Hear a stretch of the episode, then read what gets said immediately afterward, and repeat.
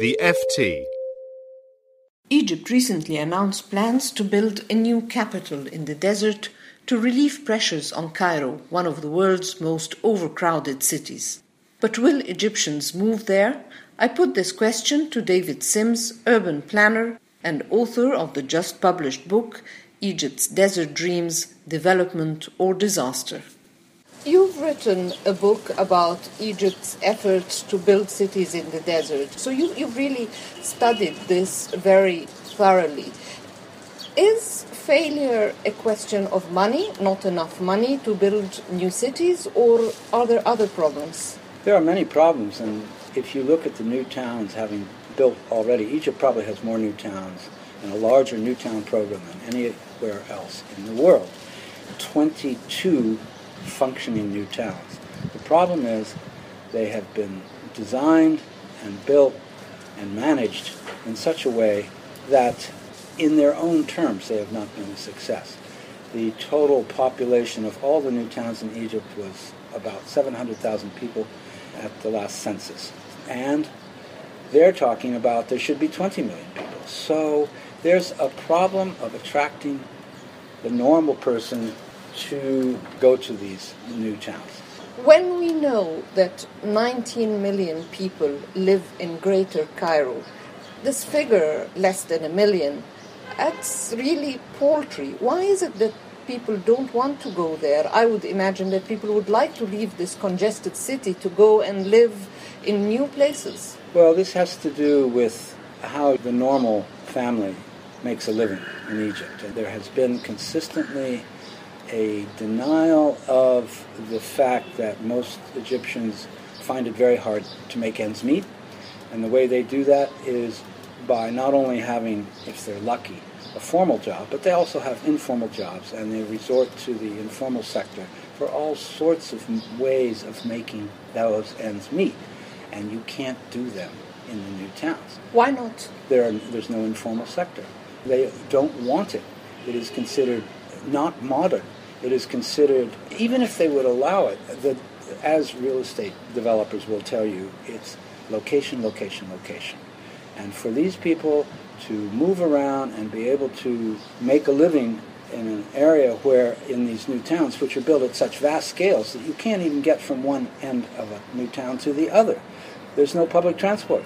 Even if there was, there's no fine fabric of businesses and street vendors and that kind of thing, which people need.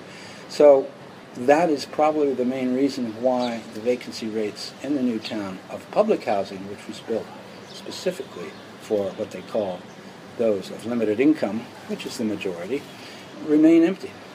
So they build those cities and they are ghost towns? Well, they're not ghost towns. If uh, the ones around Cairo have been successful in attracting private sector and especially global capital.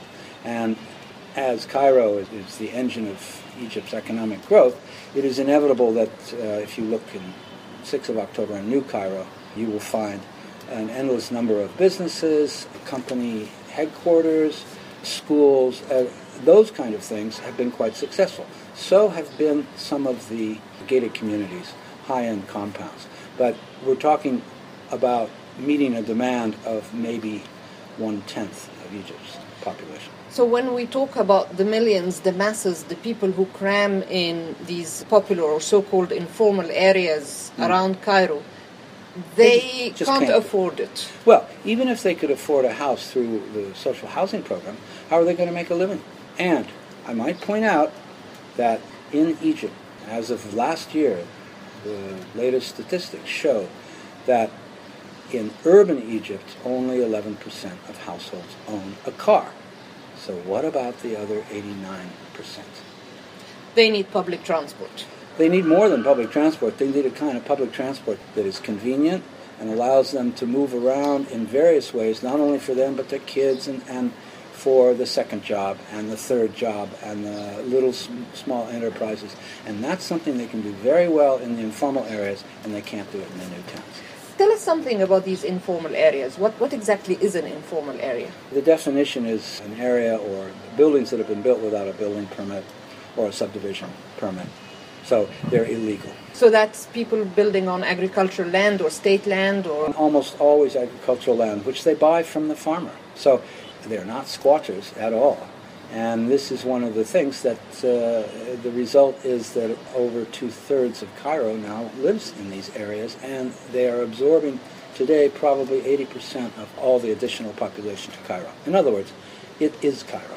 So, if the state wanted to build a new capital, could it not take account of these issues that you mentioned? Is there a way to relieve the congestion in Cairo, build a new place, wider streets, more modern, without falling into the pitfalls which have sunk the other cities? Well, yeah, but that would take a change of the mindset of the people who plan these cities, who are still what you could call social engineers. They want, you said, wide streets, and they do very wide streets in a desert environment. In other words, you, you would have to change completely not only the uh, norms and regulations which dictate the plans, but also access to the land, and you would have to free it up a lot. Unfortunately, all land in the new towns is managed by one organization, the New Urban Communities Authority, which is a very bureaucratic and opaque organization which hasn't changed its style for years. But when the land is managed differently, and what would these cities look like? Well, there have been attempts, as a matter of fact. As a matter of fact, you could go back to the 80s and you can see a number of proposals for these kind of things. They would have to be well located. The problem now is that all the well located land, which is not 35 or 45 kilometers, out of Cairo have already been gobbled up mostly by high end real estate ventures. So there's no land left. So, in a way, planning for housing has privileged the rich. Yes. For more downloads, go to ft.com forward slash podcasts.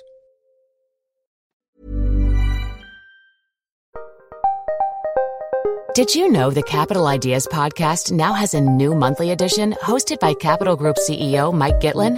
Through the words and experiences of investment professionals, you'll discover who was their best mentor, what's a mistake they made that changed their approach, and how do they find their next great idea.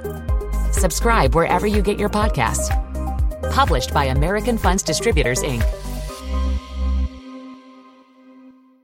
The latest episode of the Next Five podcast is all about AI and the business travel sector. I speak to Tim LaBelle, head of product for SAP Concur Spend Solutions. We'll have so much data that our travel will be safer. Shelley Fletcher Bryant, VP of Advito. AI can certainly contribute to more eco friendly travel practices. And author and public speaker Theo Lau. AI can help us predict when it will be a peak travel, more delays, cancelled flights. Listen to the full episode of the Next Five wherever you get your podcasts. Enjoy.